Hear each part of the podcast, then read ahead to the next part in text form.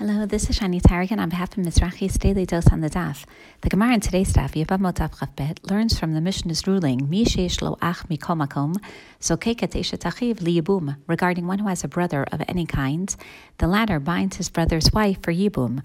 What does a brother of any kind come to include? Rav Yehuda says, La Tuye Mamzer, to include a Mamzer, even a brother who is a Mamzer, binds his sister in law for Yibum. The Gemara explains that through a of the words Achim from Bnei Yaakov, one may have thought that a mamzer is not considered a brother for the sake of yibum. The Mishnah therefore informs us that a mamzer indeed is considered a brother.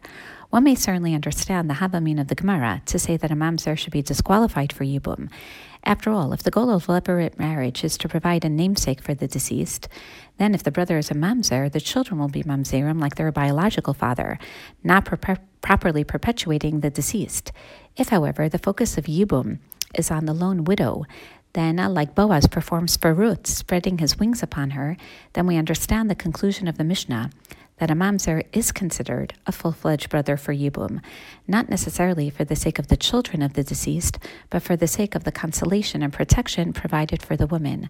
Thereby, we see from the Mishnah and the Gemara the two sides and purposes of Yibum, one focusing on the deceased, the other focusing on the widow of the deceased. Have a wonderful day.